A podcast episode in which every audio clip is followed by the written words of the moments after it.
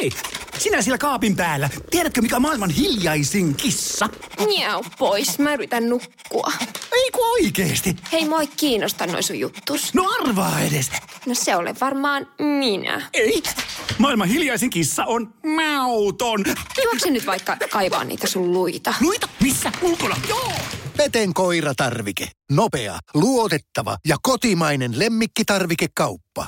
Petenkoiratarvike.com Tämä on Podplay alkuperäissarja. 80-luvun uutiset Kasarilla. Toimittajana Pirjo Nuotio. Kasarin uutistudiossa Pirjo Nuotio. Tammikuun ensimmäisenä päivänä vuonna 1980 Ruotsin kuninkaallisten uusi kruununperimysjärjestys nosti prinsessa Victorian veljensä Carl Philipin edelle.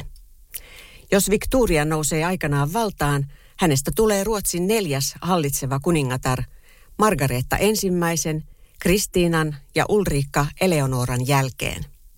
Bernadotten suvun hallitsijoista hän tulee olemaan kahdeksas.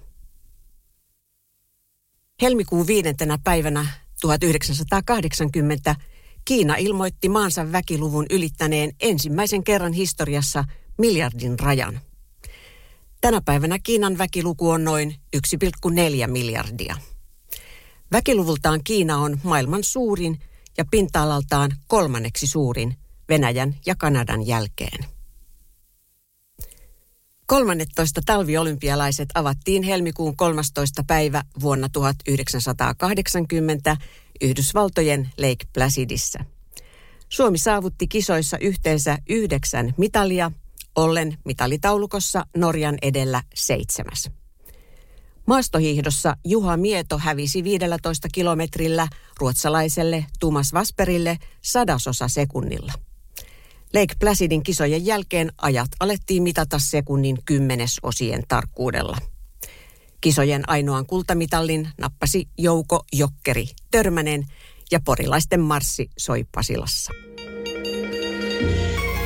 80-luvun uutiset Kasarilla. Jotta tiedät ja muistat, mitä Kasarilla tapahtui. 18. päivä maaliskuuta vuonna 1980 Helsingissä paljastui satojen tuhansien voimakkaiden Dolorex-pillereiden välittäminen huumemarkkinoille.